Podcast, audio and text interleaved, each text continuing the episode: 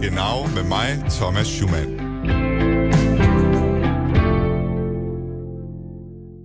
An alle Letztwählerinnen und Letztwähler an den deutschen Rundfunkempfangsgeräten. Deutschland. Wählen Sie die Partei Europa wieder positiv besetzen, damit Deutschland nicht erneut verliert. Ausfahrt. Ich kam vom Ping-Pong-Keller und habe mich in der Zimmernummer geirrt. Das Hotel ist etwas unübersichtlich. Aber jetzt wissen Sie, dass Sie in einer Fremdwanne sitzen und baden trotzdem Gleis weiter. 2. Einfahrt. ICE 16. Genau. Goddag og velkommen til Genau med mig, Thomas Schumann.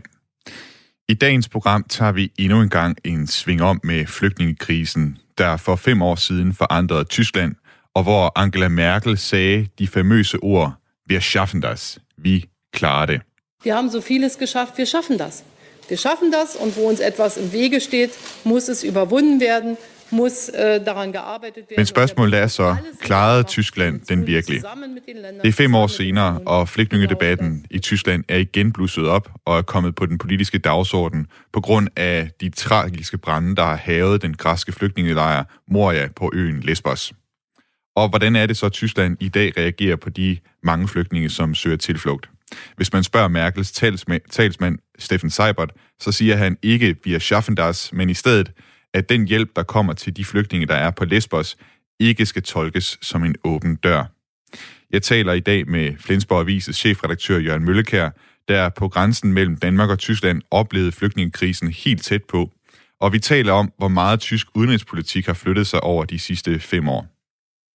Vi skal senere i udsendelsen et smut til Mexico, hvor en Volkswagen bilforhandler åbenbart synes, at det så smart ud at hænge et billede op af Hitler og nazisterne, dengang de lagde grundstenen til Volkswagens fabrik i Wolfsburg.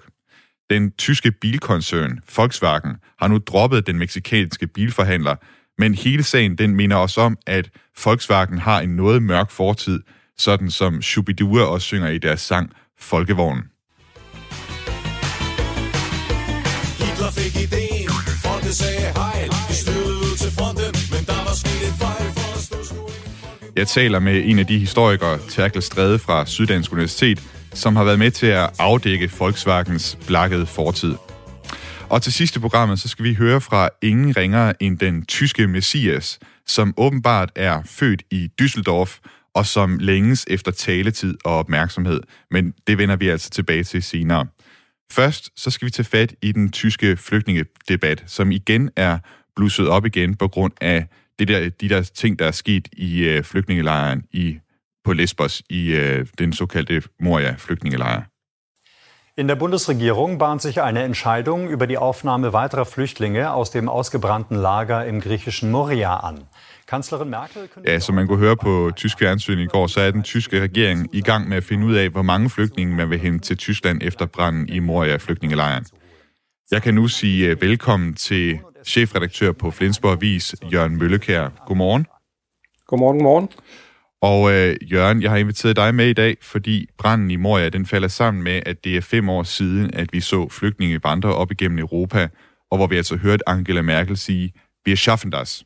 Og jeg tænkte, at vi skulle se på, hvordan øh, hele flygtningekrisen og hele den her, det her lovning, som hun gav på det tidspunkt på, at det det skal vi nok klare i Tyskland, hvordan det har formet tysk flygtningepolitik, øh, for eksempel i sådan en sag, som vi ser nu med, med den diskussion, der kører omkring Moria. Og til start med, så Jørgen, du befandt dig jo som chefredaktør på Flensborg Avis i lidt af et hotspot under flygtningekrisen. Kan du prøve at beskrive, hvad det var for scener, der udspillede sig i Flensborg der tilbage i sommeren 2015, for fem år siden? Ja, men altså, det var jo en, en, en, en voldsom periode. Alle danskere kan huske billederne af vandrende flygtninge på, på de sønderjyske motorveje øh, og, og, og, og på Lolland Falster.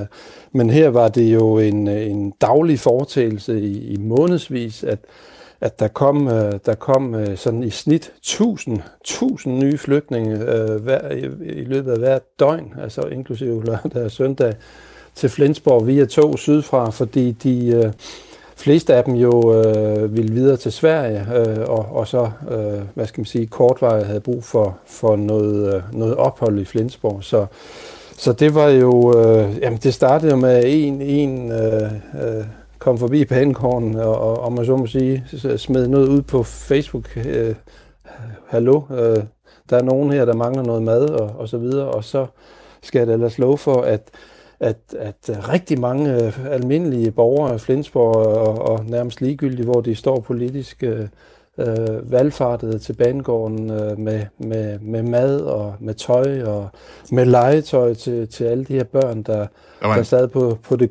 kolde gulv øh, der, på banegården. Der var simpelthen en stor, øh, hvad skal man sige, man var klar til at hjælpe de her mennesker, der kom, kom op til Flensborg.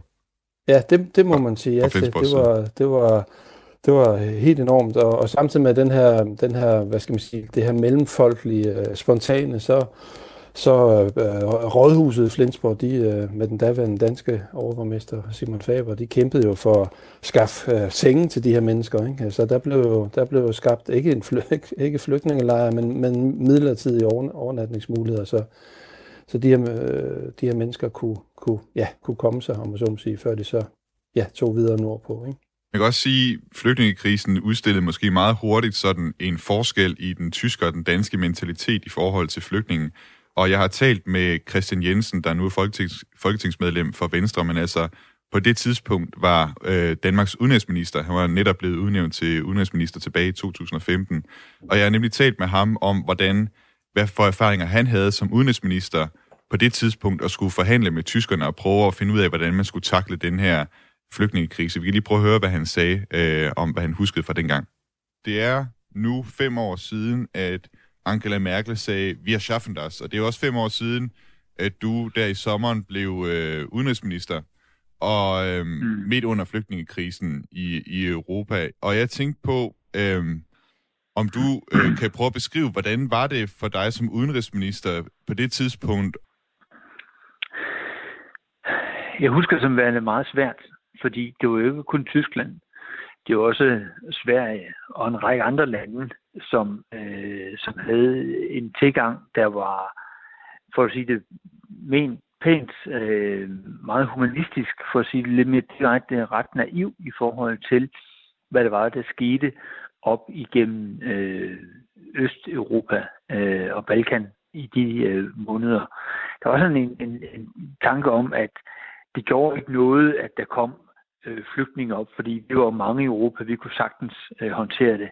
Sagen er, at det er rigtigt, at det er et stort land, og der er rigtig mange mennesker, men der er kæmpemæssig forskel på, hvor flygtningen søger hen. Og der er langt flere, der søger til lande som Sverige, Danmark, Tyskland, end der er, der søger til Bulgarien, øh, Litauen eller, øh, eller Irland. Og Tyskland så ikke øh, den udfordring øh, før meget, meget senere. Kan du huske nogle af de samtaler, du på det tidspunkt havde med dine, øh, dine tyske kolleger, eller hvad skal man sige, de, de tyske politikere på, på det her tidspunkt?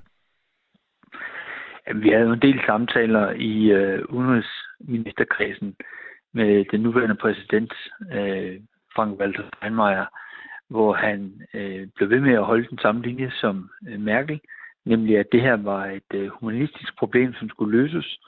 Men sagen er, at øh, jo mere man løser problemet, jo mere skaber man problemet.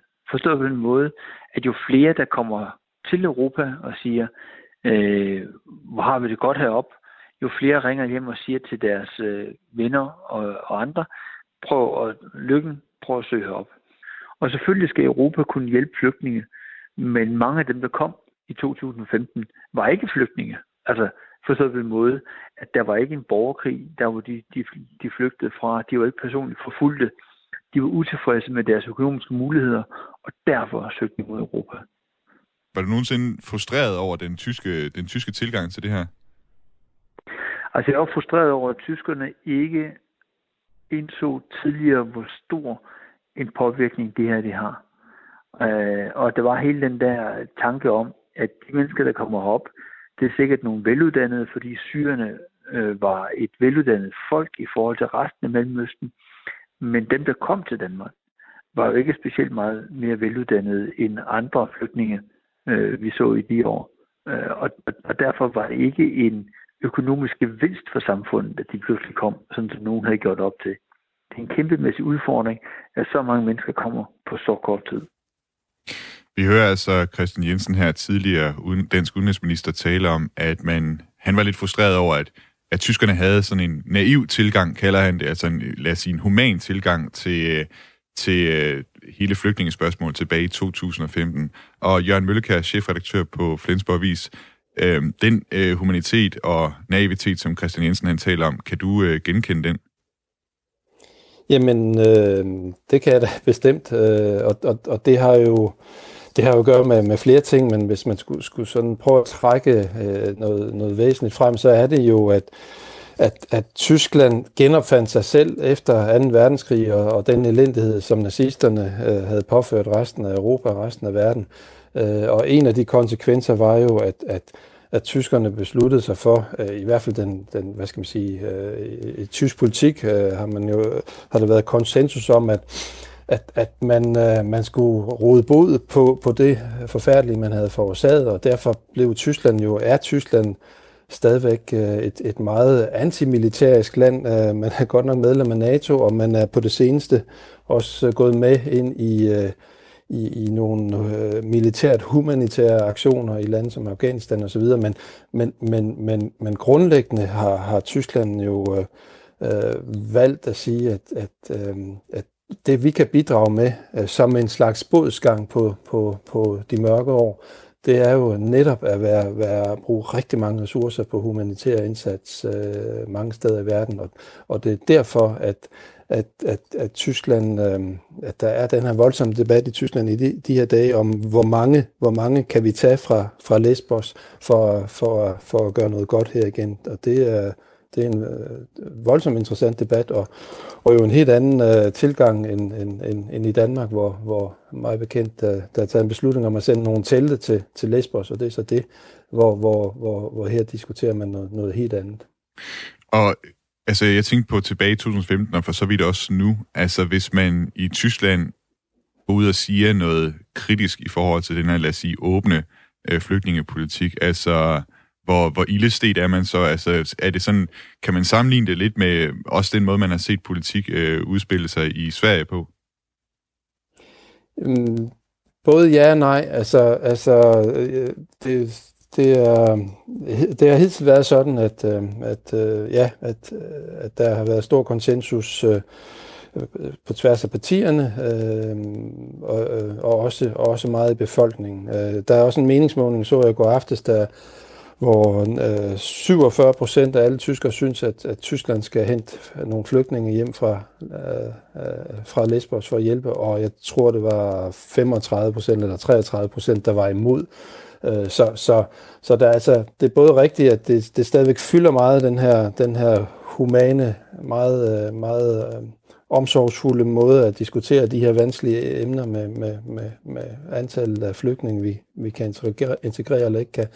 Men, men, men samtidig må man også bare erkende, at, øh, at øh, det, det, er jo, det er jo altså ikke, det, øh, det er godt nok et, et flertal i den undersøgelse, men det er jo ikke, det er jo ikke alle tyskere, der, der, der fortsat står med de samme åbne arme som dengang i 2015. Nej, jeg ringede rundt til nogle øh, tilfældige tyskere tilbage i sidste uge øh, for at finde ud af, altså hvad, hvad de tænkte omkring det her med, om, om man har klaret det, altså sådan som Angela Merkel sagde.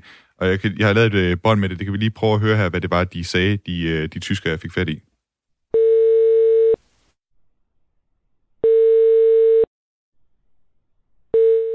I sidste uge ringede jeg rundt til nogle forskellige tyskere for at spørge dem, om de synes, at Tyskland har klaret det sådan, som Angela Merkel sagde, man vil gøre. Og jeg fik fat i Frau Müller fra München, Frau Schmidt fra Stendal, Herr Koch fra Korbach og Frau Bauer fra Berlin. Og vi skal lige høre lidt om, hvad det er, de synes. Vi starter med Frau Bauer fra Berlin. Habt ihr das geschafft, wie Angela Merkel versprochen hat?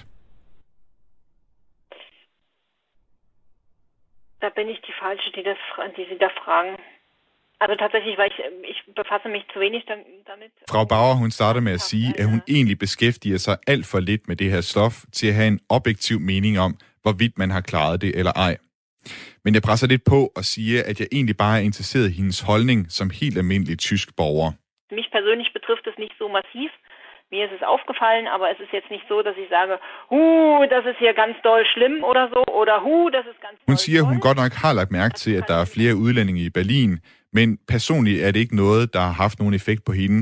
Så hun tænker hverken, det er helt vildt slemt, eller at det er helt vildt godt. Vi springer videre til herr Koch fra Korbach. Det er en flække, der ligger mellem Kassel og Dortmund. Was finden Sie? Habt ihr das geschafft, wie Angela Merkel damals versprochen hat? Ja, wir haben das geschafft. Was finden Sie? Ja. Okay. Øh, und, und wie hat, altså... Og han svarer klart ja, da jeg spørger ham, om Tyskland klarede flygtningekrisen. Og da jeg spørger ind til, hvordan de klarede det, så siger han, at det gjorde de, fordi der var nok mennesker, der hjalp til. Ich fand das eine gute Sache und äh, es ist gut gelaufen bei uns, jedenfalls aus meiner Perspektive. Okay? Han synes, det var en god sag, og fra hans perspektiv gik det alt sammen godt. Jeg prøvede at krasse lidt i det, han sagde, og spurgte, om alting så bare var gået perfekt, om der slet ikke var noget, der var gået galt. Og der svarede han, at det var der ikke. Og så sluttede opkaldet pludseligt. Ist was schief gelaufen auch? Was? Finden Sie auch, dass es was... Schiefgelaufen aus, aus meiner Perspektive nicht. Okay, alles ist perfekt. Bis dann, ja. Ja. Okay, und äh, nun gibt es ja auch... Nå, men jeg ringede videre til München, hvor jeg fik fat i Frau Müller. Was finden Sie? Habt ihr das geschafft da in Deutschland? Nein, natürlich nicht. Warum nicht? Ja, stand halt rum, wie es ausschaut, überall. Her lyder svaret klart nej. Man kan bare kigge på den såkaldte partitscene. Det var sådan, man omtalte de mennesker, der i sommeren gik løs på politiet og butikkerne i den indre by i Stuttgart. Og Frau Müller, hun mener altså, at det kan man tilskrive de flygtninge, der kom til Tyskland i 2015. Ja, das sieht man doch im Fernseher. Okay. Wenn einer Aloha Akbar schreit, also, Entschuldigung.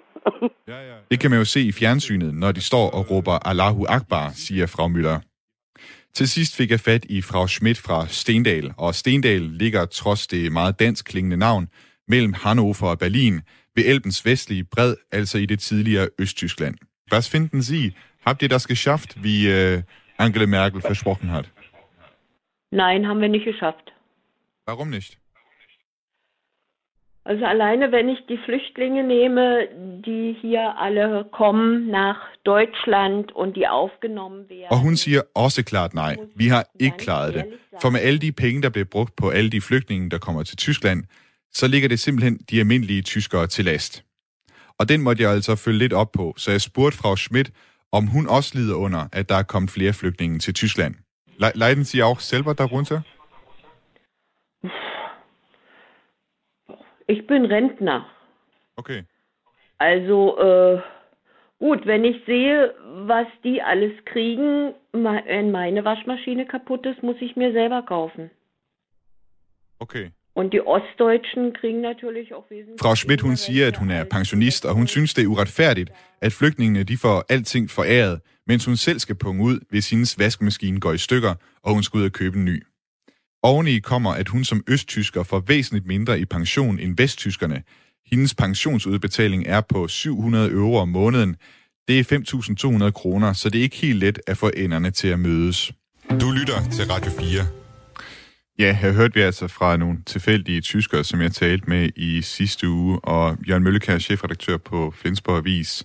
Jeg tænkte på, hvad mener du egentlig, altså med, i forhold til det her spørgsmål? Har det, der skal schaft i Tyskland, altså har, har man klaret det med, med den her flygtningekrise? Jamen, jeg vil først lige sige, at jeg synes, det er nogle fremragende, fremragende øh, stemmer, du har fundet der fra, fra et, et meget sammensat uh, land, jo, ikke? Hvor, ja. der, hvor der ikke er konsensus om det her emne. Uh, Øhm, øh, og så fordi alle, alle de holdninger, der kommer til, til udsagn her, er egentlig ret beskrivende for, for, for alle de vinkler, der er på det. Hvis man skulle kigge på noget objektivt, og så kan man diskutere, om, om det er et øh, væsentligt, væsentligt kriterie eller ej. Men så er, så er der jo blevet lavet her for nylig undersøgelser af, hvor mange af de flygtninge, som Tyskland endte med at give asyl, hvor mange af dem, der er i arbejde her fem år efter, altså i, i regulært arbejde eller i gang med en uddannelse osv. Og det er altså kun 50 procent øh, af de her mange, mange hundredtusind mennesker, som, som Tyskland har, har optaget. Til sammenligning øh, øh, så jeg en dansk analyse her forleden, hvor i Danmark er det endnu lavere, der er det 40 procent. Øhm, og hvis man så prøver at, at forholde sig til, at, at i Tyskland har vi altså langt flere ufaglærte job, altså job, man kan, man, man kan klare uden den store øh, flereårige uddannelse, end man jo har i et mere specialiseret og mere digitaliseret Danmark.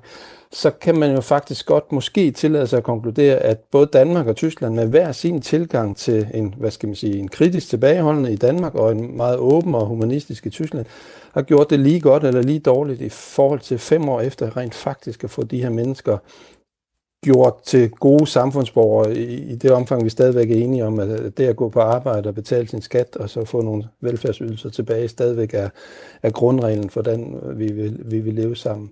Så derfor har Christian Jensen, øh, som du havde tidligere, den tidligere udenrigsminister, jo, jo fat i en, en væsentlig pointe. Ikke? At, at, og jeg vil også gerne ærligt indrømme, at jeg blev dengang i 15 også smittet af stemningen i Tyskland, og, og, og har også skrevet leder om, at, at de der syriske tandlæger, og, og, som der jo var nogen af, og men, øh, nogen, der kunne bidrage, men, men det var jo langt fra alle. Det, det, øh, der, der var vi nok lidt blåret i forhold til, hvor, hvor nemt det ville gå. Så, så derfor er det jo rigtigt, at det både er, er gået, øh, halvdelen af opgaven er løst, men den anden halvdel er ikke løst. Og det, der især er bekymrende, det er, at, at andelen af kvinder blandt de her nye flygtninge, som ikke er, er i gang, den er væsentligt højere end, end blandt mændene. Og det vil sige, Tyskland øh, gentager nu, øh, ligesom andre vestlige samfund, den fejl med, at, at der er nogle tilflyttede øh, familier, som, som holder fast i nogle kulturmønstre, som, som absolut ikke er, er, er vestlige. Så, så det er jo ikke, det er jo ikke en, en opgave, der er løst. Det kan man altså ikke sige. Med, med, med det i baghovedet, alle de her ting, som, som stadig er problemer, altså i det tyske samfund, og for så vidt også i det danske, kan man så sige noget om, hvordan øh, den tyske flygtningepolitik den har ændret sig, altså hvordan den ser ud i dag, og også hvordan den måske kommer til at se ud fremover, når engang Merkel overgiver rådet til en anden, øh, der skal stå i spidsen for CDU?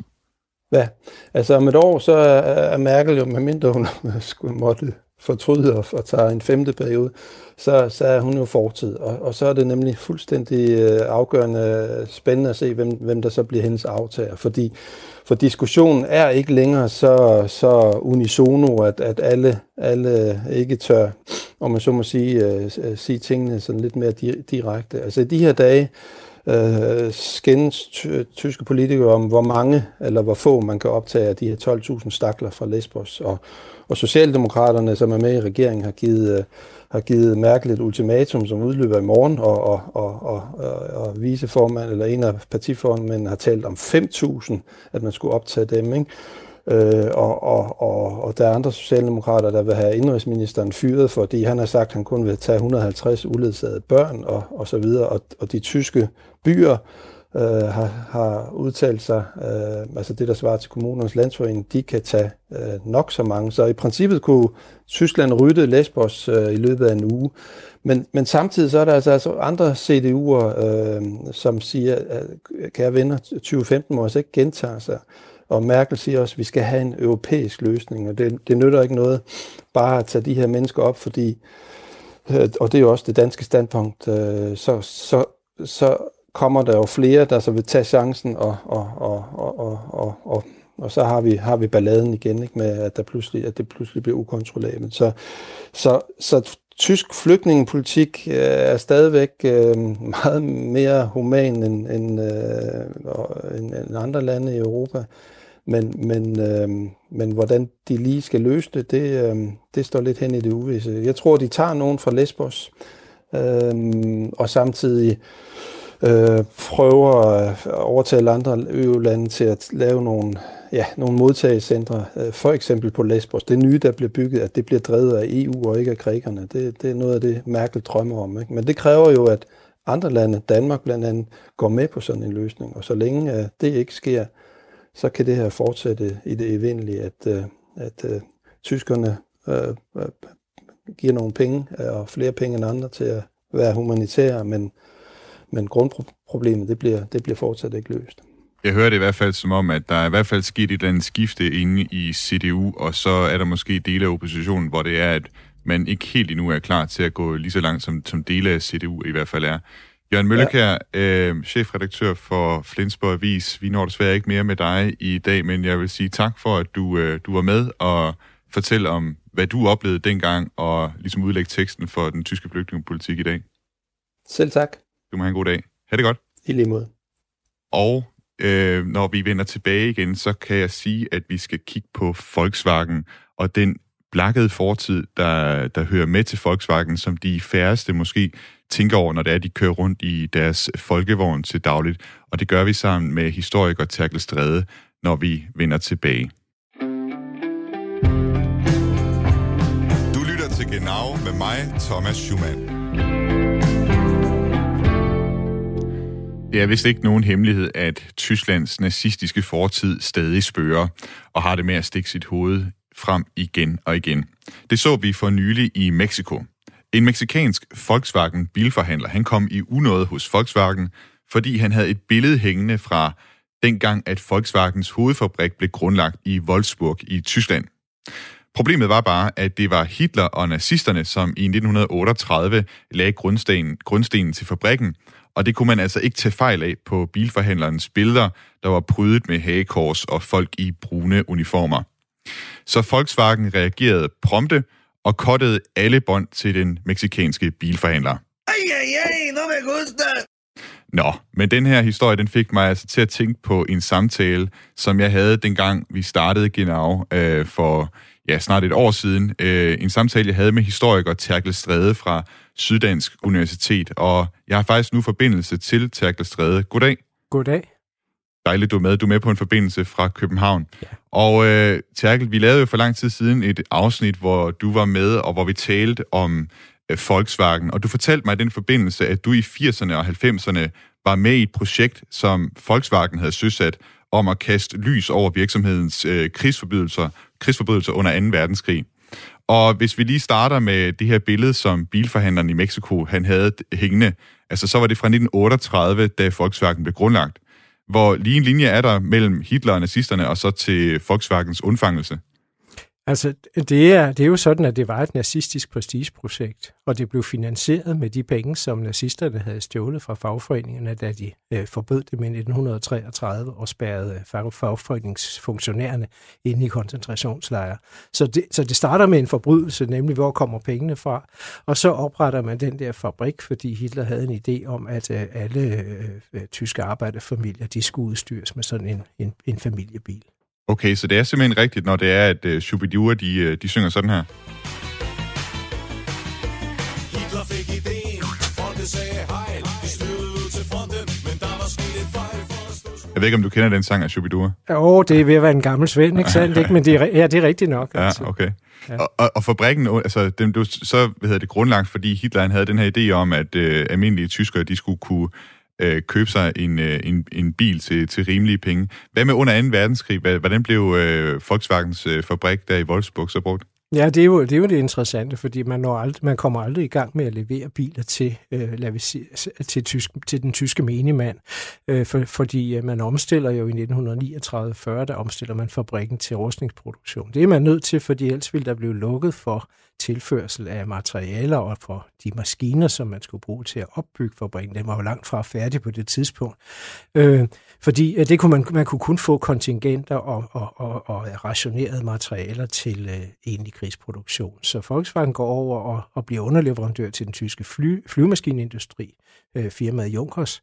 Øh, og øh, så efterhånden så øh, tager de alle mulige andre rustningsprodukter ind og så videre. Øh, de producerer V1, øh, krydsermissiler, men de producerer også folk, folkevogne. Det er bare ikke dem, vi kender, altså boblen der, som var mm. til privatbrug. Det er sådan nogle jeeps, og de var meget, meget effektive, og, og klart mere effektive end de amerikanske jeeps, som, som man havde skælet til, øh, fordi de var lettere, og de var meget mere brændstofsøkonomiske, og så kunne de starte i alt slags vejr, fordi de havde luftkøling. Okay, og ja, du nævnte V1-raketten der, altså det her terrorvåben, øh, Vergeltungswaffe, tror jeg nok, det stod ja. for, altså sådan et gengældelsesvåben, men ja, brugt til at, og, hvad hedder det, bombe London med fra... fra London, Rotterdam ja. også til sidst og så videre. Ja, og, og det, øh, der var Volkswagen, der stod Volkswagen for den såkaldte forserie, det vil sige altså den, et, et, et, et, hvad skal vi sige, hvordan man arbejder sig ind på, at man skal producere. Og øh, de første, de første krydsermissiler, der, de havde altså alvorlige kvalitets problemer. De blev lavet af jødiske slavearbejdere, som var hentet øh, personligt rekrutteret af en af ingeniørerne fra Volkswagen i Auschwitz. Øh, det var ungarske metalarbejdere, nogle af dem var ingeniører, og nogle af dem fandt på, øh, hvordan man kunne sabotere det her. For de havde det ikke godt med, at de stod der og var med til at producere et våben, der skulle vende krigen igen nu, hvor tyskerne ellers var på vej til at tabe. De holdt jo selvfølgelig ikke med tyskerne. Men det kan, være, det kan være, at vi lige skal vente med den historie der, fordi jeg vil gerne lige først høre dig, uh, Terkel, øh, forklare mig, hvordan det er, at øh, du lige præcis i 80'erne og 90'erne, og hvordan det er, at Volkswagen kom på den her idé om, at de skal have afdækket de forbrydelser, der skete på deres fabrikker, blandt andet med de her øh, fanger fra korsetlejrene. Altså, jeg kom, øh, jeg kom ind i projektet simpelthen, fordi jeg fik en opfordring fra professor Hans Momsen i Bochum, som, som på det tidspunkt var, var en af, af Tysklands kendteste historikere, og han var blevet bedt om af Volkswagen om at undersøge det her til bunds med, øh, hvad skete der egentlig på øh, virksomheden i under nazismen? Hvordan opstod den? Hvad skete der undervejs? Hvad blev der begået af både krigsforbrydelser og, og folkedrabsforbrydelser øh, øh, på, øh, på virksomhedens mange forskellige produktionssteder? De, de havde jo selvfølgelig efterhånden mange, og de havde i alt ni koncentrationslejre, viste det sig, da vi, vi var et team, ikke, da vi fik det undersøgt. Til altså ni, ni koncentrationslejre bare til Volkswagen? Ja, fordi de jo ja. havde på her, de havde, de havde tre i Wolfsburg kodefabrikken, som jo på det tidspunkt allerede var verdens største bilfabrik under et tag. Ikke? Og, og inde i fabrikken var der en koncentrationslejr, og det var der også udenfor på en byggeplads udenfor. Og den, der var inde i fabrikken, den blev brugt af flere forskellige. Den brug, blev brugt både af mandlige fanger og kvindelige fanger, så den tæller som to. Ikke? Mm. Øhm, og så derudover så seks øh, beliggende andre steder i, i Tyskland, Frankrig og det nuværende Tjekkiet. Men hvordan kan det være, at Volkswagen der lige præcis i 80'erne og 90'erne fik den her idé med, at nu skal vi have kigget alt det her igennem vores, øh, vores øh, forbrydelser fra dengang? Ja, det handler, det har, det har at gøre med 50-års jubilæet, som jo kom, skulle, øh, skulle komme der i, i 1988, ikke? og der var sket det i 1986, havde jo en anden stor tysk øh, bilfirma øh, 100-års jubilæum, nemlig Daimler-Benz. Det var det var Daimler og Benz, der opfandt hver især øh, øh, nede, i, øh, nede i nærheden af Stuttgart, opfandt øh, bilen, ikke sandt? Ikke? Så det var bilens 100-års fødselsdag, fantastisk, ikke? Og så øh, det store firma Mercedes-Benz, ikke? Og der prøvede Mercedes-Benz, de var jo godt klar over, at når vi nu skal feste her, så vil vi nødt forstyrres af, at nogen kommer og trækker den nazistiske fortid frem, og så videre. Så lad os få nogen til at undersøge det, og så for at øh, de bedre kan forstå, øh, hvad firmaets interesse er, så fortæller vi dem også lige, hvad konklusionerne var. Og det kom der en bog ud af, og den bog var øh, historisk set miserabel. Men samtidig var der et marxistisk forskningsinstitut i Hamburg, som havde undersøgt det samme og øh, fremlagde en øh, langt større, meget mere velunderbygget og meget mere seriøs bog, og desuden et dokumentbind på 1000 sider med dokumenter, som man kunne gå hen og se, jamen det er ikke bare noget, de her marxister har fundet på, det står der faktisk sort på hvidt i dokumenter fra den gang. Og det, så kan man i godt regne ud, at, øh, eller lytterne kan godt regne ud, at øh, de to bøger kom selvfølgelig samtidig op til jubilæet der i 86, og blev anmeldt samlet øh, i Der Spiegel og De Zeit og alle førende medier og radio osv., ikke? Og den marxistiske bog valgt, vandt, og, for, og, og, og øh, Mercedes-Benz, de, de, de fik øh, en ordentlig bejmand øh, med hensyn til deres image, ikke? og det var med til at ødelægge deres jubilæum. Mm. Så kom øh, Volkswagen jo på det tidspunkt, der i 86, og siger, prøv at høre, vi, vi har et, et jubilæum, kom, der er kommende her om to år, og, og vi ved jo i forvejen, vi har, kan jo alle set, sammen set billederne af Hitler, der ligger grundstenen og så videre, og ved, at det var en nazistisk fabrik, og at hagekorset indgik i firmalogoet, altså det sad foran på bilerne og så videre. Ikke? Øh, så, øh, så det må vi have gjort noget ved. Og det går ikke at forsøge at fejde ind under gulvtæppet, som Daimler-Benz havde gjort. Og derfor så fandt man så ud af et uafhængigt team, øh, ledet af en øh, berømt historiker og også en berømt venstreorienteret historiker, skulle undersøge det, så ikke nogen kunne komme og sige, at man havde forsøgt at foreskrive forskerne, hvad de skulle finde. Og, og det, det var det team, jeg blev, ja. blev, blev rekrutteret i. Det var så det, du blev en del af. Ja. Og så kan det være, at vi lige kan vende tilbage til det, du er ved at tale om med de her jødiske metalarbejdere, for det kan være, at vi skal prøve at se på, hvad, hvad var det for mennesker, det var, man hentede ind til at arbejde i de her koncentrationslejre. Jeg kunne forstå, at det var lidt, det var lidt en blandet flok. Det var en blandet flok, altså der var de forskellige lejre havde forskellige, øh, for, forskellige fange, øh, fangebefolkning. De sorterede, de sorterede de fleste af dem under Buchenwald, men også under en, en lejr, der hed Natsweiler. Og nogle af dem var øh, sådan meget blandet. Der var franske officerer, politifolk og så videre i. Øh, og så var der polske tvangsarbejdere, og der var frihedskæmpere fra forskellige lande og så videre. Ikke? Og så var der nogle af lejrene, øh, der var jøde, såkaldt jødelejre. Og der hentede man altså jøderne i Auschwitz øh, i 1944, da øh, tyskerne overfalder, eller øh, Europa, hvad skal vi sige, øh, besætter Ungarn, efter Ungarn forsøger at slå en handle af med de, de allierede. Ikke? Øh, så bliver landet jo besat, og så rykker jo Eichmann ind med det samme med en stab for at deportere de ungarske jøder. Det var tre kvart million mennesker. 400.000 godt og velkommer til Auschwitz. Nogle af dem lykkedes det jo for at slippe væk. Øh, og, øh, og der kom så ikke kun Volkswagen, men mange andre tyske firmaer fik lov til at tage derover og rekruttere folk iblandt øh, dem. Og det var mænd, og det var kvinder, og selvfølgelig var, var metalarbejdere i høj kurs. Og det med at lære, at blive udlært som metalarbejder, det var i lav kurs blandt jøder i Ungarn, eller havde været det, for man ville hellere studere, blive læge, blive advokat, øh, inden for handel og sådan noget der. Ikke? Men øh, der havde den ungarske antisemitiske regering, de havde forhindret jøder i den slags, og det vil sige, der var ret mange øh, unge ungarske jøder, som var faglærte arbejdere. Og du siger, at nogle af dem, de, øh, de var simpelthen med til at lave de her B-1-raketter, men de sørgede også for at sabotere dem, så de, ja. ikke, øh, de ikke virkede rent faktisk. Ja, altså ja. Øh, en ingeniør ved navn Schmiele, han tager derover og har simpelthen værktøj og, og, og målværktøj og sådan noget med for at teste, fordi det er klart, er man, er man kommet ind i Auschwitz og ser, hvad der foregår der, så er, gælder alle knep for at komme ud igen. Mm. Ikke? Altså, det er den eneste chance, man har for at komme levende fra det. Ikke? Og det vil sige, at hvis de sagde, metalarbejder raus, Øh, så meldte der sig alle mulige kokke og violinister og hvad du vil. Øh, så derfor så testede man dem jo. Og så, så testede han simpelthen, han spurgte dem ud om, hvor har du lært og sådan nogle ting. Og nogle af dem troede jo egentlig, de skulle øh, de skulle repatrieres, eller de skulle bosættes et sted, så de havde sgu deres svendebrev med, ikke? Men, øh, men mange af dem, de, øh, altså, de bliver så bare, de har så bare deres fortælling, hvor, hvor de har arbejdet, sådan noget der, ikke? og så blev det testet, var de gode til det, eller var de ikke. Og blandt dem var der cirka 40, som var faktisk var uddannet ingeniører. Og dem pillede man også fra selvfølgelig, fordi øh, det at producere krydser, verdens første krydsermissil, det øh, var jo selvfølgelig en højteknologisk produktion. Der kunne man godt bruge ingeniører. De var bare lidt for kloge, fordi de fandt ud af, hvordan man kunne sabotere produktionen, uden at, fri, at, at fabrikkens kvalitetskontrollører kunne finde ud af det. Så det var noget, de aldrig opdagede, Nej, de øh, opdagede på fabrikken? Det. Nej, de okay. opdagede det ikke. De fik meldinger tilbage derfra, selvfølgelig fra Luftwaffe, som skød dem af. Ikke?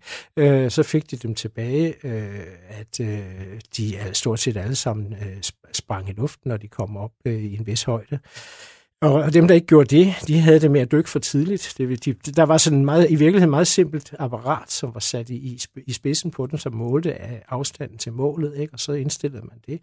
Og så øh, havde de her øh, jødiske øh, øh slavearbejdere fundet ud af, at man kunne, øh, man kunne øh, pille ved de der øh, apparater, sådan, så de simpelthen styrte for tidligt ned. Og det vil sige, at, for, at den såkaldte forårserie, og det, det er jo imod væk 1500 øh, krydsermissiler, det var en, en større historie, øh, der, øh, der er der stort set ingen af dem, der når deres mål. Ja, okay. Så, så det havde faktisk en stor betydning? Altså, det, ja, det, det havde en del liv, ja. Det, det der. havde i hvert fald betydning for Volkswagen på den måde, at så besluttede SS, der jo var, var meget ind over med de såkaldte Wunderwaffen der, ikke?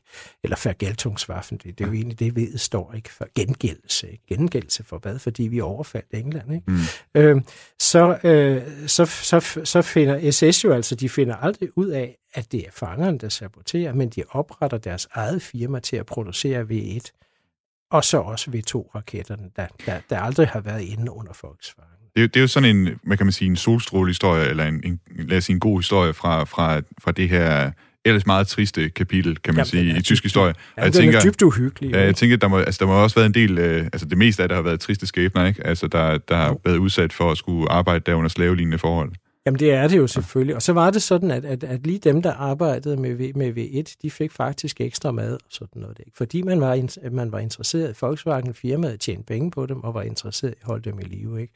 Og så over på den byggeplads, der lå 2,5 km derfra, ikke? hvor der gik fanger, der tilfældigvis ikke var jøder, øh, der sultede de og døde af sult og sådan noget der. Ikke? Fordi at det var en byggeplads, og dem, man kunne altid finde bygningsarbejdere, men, men gode metalarbejdere, det var, øh, de var meget efterspurgt i, i Nazi-Tyskland mm. selvfølgelig, fordi de, skal, de, de, de er jo med i alt, hvad der hedder rustningsproduktion stort set. Ikke?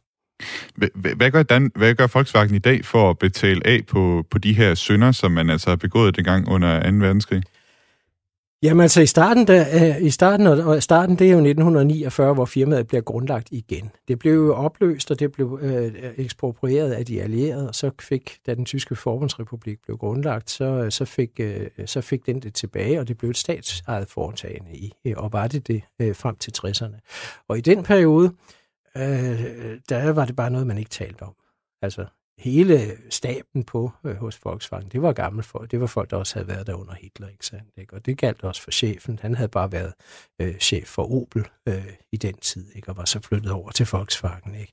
Øh, og øh, det vil sige, der var altså en meget stærk nazistisk kontinuitet, øh, sådan på det personlige plan.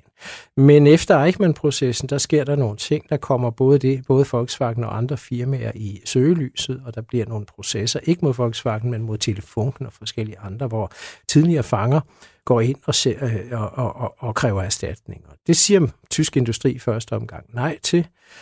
Og så senere hen, og det er her i 80'erne der, ikke, der er, ser man så, at nogle steder, der begynder de ligesom at blive svage i koderne, og begynder at tænke, det er jo egentlig rimeligt nok, at de her mennesker, som blev mishandlet sådan, at de, at de får noget erstatning, og de også får en undskyldning fra os og sådan noget. Og der går Volkswagen i spidsen, og det er ikke så meget ledelsen, men det er faktisk mere øh, metalarbejderforbundet. Det er jo, man skal vide, at Volkswagen er jeg tænker, det er nok den eneste virkelig store virksomhed i Tyskland, hvor der er pligt til at være organiseret i en bestemt fagforening, og det er Metalarbejderforbundet. Mm. Det har der altid været.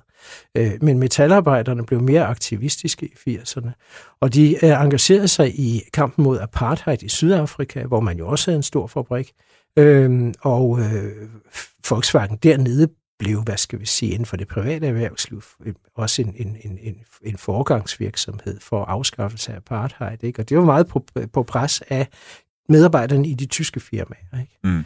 Øh, og så var der nogle af dem, der sagde, prøv at høre, altså nu kæmper vi mod racisme øh, nede i bunden af Afrika, ikke? Og hvad med her uden for øh, fabrikken på den anden side af lospladsen, der ligger jo 500 øh, grave fra øh, tvangsarbejdere, der har arbejdet her på vores fabrik under slavelignende til øh, forhold. Ikke?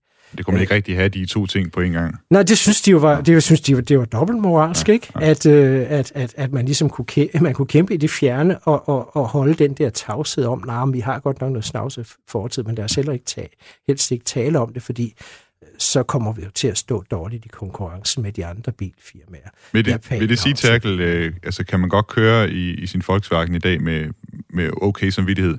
Ja, men altså, fordi, altså, det synes jeg, man kan, ja. fordi Volkswagen lod det undersøge virkelig omhyggeligt, og da de så fik, fandt ud af, hvor slemt det var, og det var virkelig slemt, ikke? altså 6-7.000 koncentrationslejrfanger ud af en samlet øh, arbejdsstyrke på 25.000, ikke?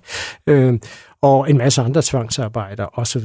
videre. Deltagelse i arisering, altså man stjæler fra jødiske, øh, stjæler virksomheder fra, jøde, fra jøder, der bliver sendt i gas osv. Ikke? Øh, altså så, så kan man sige, at man, man drog konsekvensen af den, og det kunne man ikke gøre i form af individuel øh, erstatning, fordi det øh, ville den tyske regering, det ville den tyske Verband der Deutschen Industri også heller ikke. Øh, men man kunne lave nogle symbolske ting. Man byggede et vandrehjem i Auschwitz, og siden da, og der, der er vi altså i, øh, lad os nu lige se, det, var, det blev bygget i 88. Øh, siden 88, der har man sendt alle sine lærlinge på studieophold i Auschwitz, og det gælder for alle fabrikkerne i Europa. Okay. Øh, og det gælder ikke kun metalarbejde, det sender jo også handelslærlinger og kontorlærlinger osv., der skal en tur derover øh, for at studere, se hvad der skete, og så lave noget projektarbejde på stedet, som jo ofte handler om firmaet selv. Det vil sige, man har siden siden, siden der 80'erne har man gjort en virkelig øh, hederværdig indsats for, at det bliver en del af firmakulturen, at man skal forholde sig selvfølgelig kritisk mm. til den nazistiske kulturarv, som firmaet bærer på. Terkel Stræde, tak fordi du øh, var med og fortælle om Volkswagens, altså noget blakket fortid, og hvad de så har gjort øh, sidenhen. Tak skal du have, fordi du var med i dag. Ja, tak for det. Med mig, Thomas Schumann.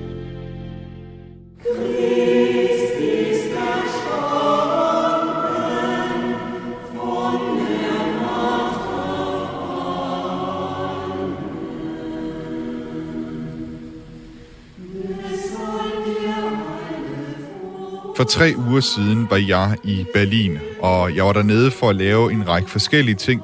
Men da jeg tilfældigt kom forbi rigsdagsbygningen, så gik jeg hen for at tale med nogle af de demonstranter, der i månedsvis har demonstreret mod den tyske regerings tiltag for at inddæmme coronavirusen. Jeg kom forbi øh, Reichstagsgebäude her i Berlin og så en lille byne og sat op med en masse flag på rundt om og nogle telte ved siden af. Og foran tribunen, der fandt jeg en af de få demonstranter, som havde lyst til at tale med mig. Ja, wunderschönen guten Morgen. Hallo Dänemark. Schönen Gruß aus Deutschland. Vi gik ud på græsplænen ud foran rigsdagsbygningen og talte om demonstrationen, oplevelsen af ikke at blive lyttet til, og så om at bruge både det gamle tyske rigsdagsflag og så regnbueflaget. Also die Reichsflagge ist vor allen Dingen da, um deutlich zu machen, dass eben der Versailler Vertrag erfüllt ist. Og jeg blev nødt til at være helt ærlig med Søren og sige til ham, at jeg aldrig før havde mødt en person med hans overbevisninger. Ich bin ja nie auf diese Auffassung deiner äh, getroffen. Ich habe ich hab, äh, äh, eine solche Weltanschauung, das ist das erste Mal, dass ich sowas höre. Han var simpelthen en person med en meget, meget anderledes verdensanskuelse, end det jeg nogensinde har oplevet. Og derfor spurgte jeg ham også, hvordan han var kommet frem til, at verden hang sammen på den måde, som han så det. Also ich habe da sehr konkrete Informationen, wie gesagt. Also ich weiß tatsächlich, wer der Messias ist und wie diese Geschichte entstanden ist. Søren han fortæller mig, at han har nogle helt konkrete informationer. At han ved, hvor den nye Messias befinder sig. Jeg spørger ham straks, hvem er den nye Messias? Das ist der Ben Josef Ephraim, der äh, unter dem bürgerlichen Namen Ulf Diebel am 25.05.1967 in Düsseldorf geboren wurde. Søren fortæller, at den nye Messias hedder Ben Josef Ephraim, men han går også under det borgerlige navn Ulf Diebel. Og så er han født i et noget så gennemsnitligt sted som Düsseldorf den 25. maj 1976. Und der 25.05.1967 äh, war der Tag, an dem das Eucharistikum Mysterium verabschiedet wurde. Den dag falder sammen med et eukaristisk mysterium, som Søren formulerer det. Det er en henvisning til den originale Jesus. Aber Sie sagen, also der Messias ist schon da und der kam aus Düsseldorf. Ja, richtig. For at være helt sikker, så spørger jeg, om der virkelig er en ny Messias. Og svaret fra Søren er ja.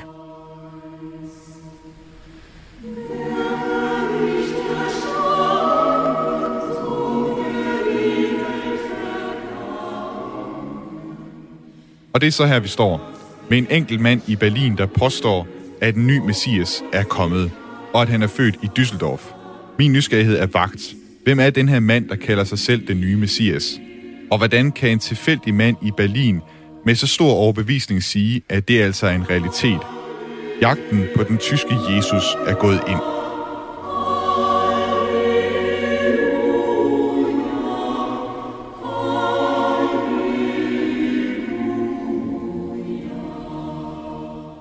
Jeg forsøger at få lidt mere information ud af Søren, før han skal tilbage til demonstrationen imod de tyske coronarestriktioner.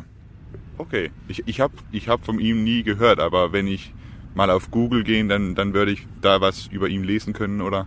Auf jeden Fall, jede Menge. Also er, er macht eigentlich regelmäßig Videos auf YouTube. Ne? Das ist das, also die ganze Welt kann ihn sehen, ne? in großer Pracht und Herrlichkeit. Äh, na gut. Søren fortæller, at den nye messias, Ben Josef Ephraim, regelmæssigt laver videoer til YouTube, og her kan hele verden se ham i al hans pragt og herlighed, sådan som Søren udtrykker det. Aber, persönlich, wie, wie bist du, äh, oder wie sind Sie zu, zu äh, überzeugt worden? Also können Sie, können Sie erzählen, wie das, wie das geschah? Ja. Søren fortæller, at det tog ham et år, før han lod sig overbevise om den selverklærede messias. Han mente simpelthen, at der var for mange sammenfald imellem det, som den nye messias altså siger i sine videoer, og det, der sker i den virkelige verden. Eksempelvis branden i Notre Dame, altså kirken i Paris. Dass dieses besondere Gebäude auch symbolisch für Europa steht. Ja? Es steht symbolisch für die europäische Kultur. Søren siger, at branden er vor tids Babylon, og et symbol på den europæiske kultur, der står i flammer. Søren Røder, vielen Dank dafür, dass... Äh, Og her forlader jeg Søren, rigsdagsbygningen, Berlin, og hvad der føles som en virkelighedsboble. Da jeg kommer hjem, finder jeg hurtigt Ulf Diebel, altså den her selverklærede messias, på YouTube. So, im Rahmen unserer Bibellese werden wir uns jetzt mal um Saharia 8 kümmern. Han er en skaldet mand i 40'erne med mere end 10.000 følgere. Og så laver han alt fra tre timer lange livesendinger til ganske korte videoer. Og han ligner ikke nogen messias i sine videoer. So, und seitdem erleben wir eine zunehmende gewalttätige Welt. Ja, weil Leute wollen das einfach nicht akzeptieren. Jeg finder også en række hjemmesider, der handler om ham, og her omtales han som den første fødte arving til Jerusalem og Guds levende søn. Hjemmesiderne kan spores til byen Harsewinkel, en tysk provinsby på størrelse med Jøring i det nordvestlige Tyskland. Til mit held, så står der også et telefonnummer på hjemmesiden efraim.info. Og det er altså et telefonnummer, som fører mig direkte videre til den tyske Jesus. Hallo. Ja, hallo. Hier ist äh, Thomas Schumann vom Radio 4 in Dänemark. Ist das äh, Ulf Diebel? Ja.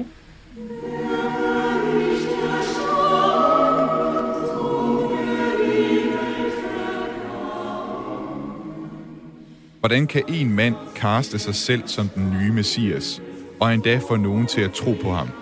Er han bare et produkt af internettet og underfundige konspirationsteorier? Eller kan han noget mere? Vi når desværre ikke mere i dag, men jeg forfølger sagen om den tyske Jesus i næste uge.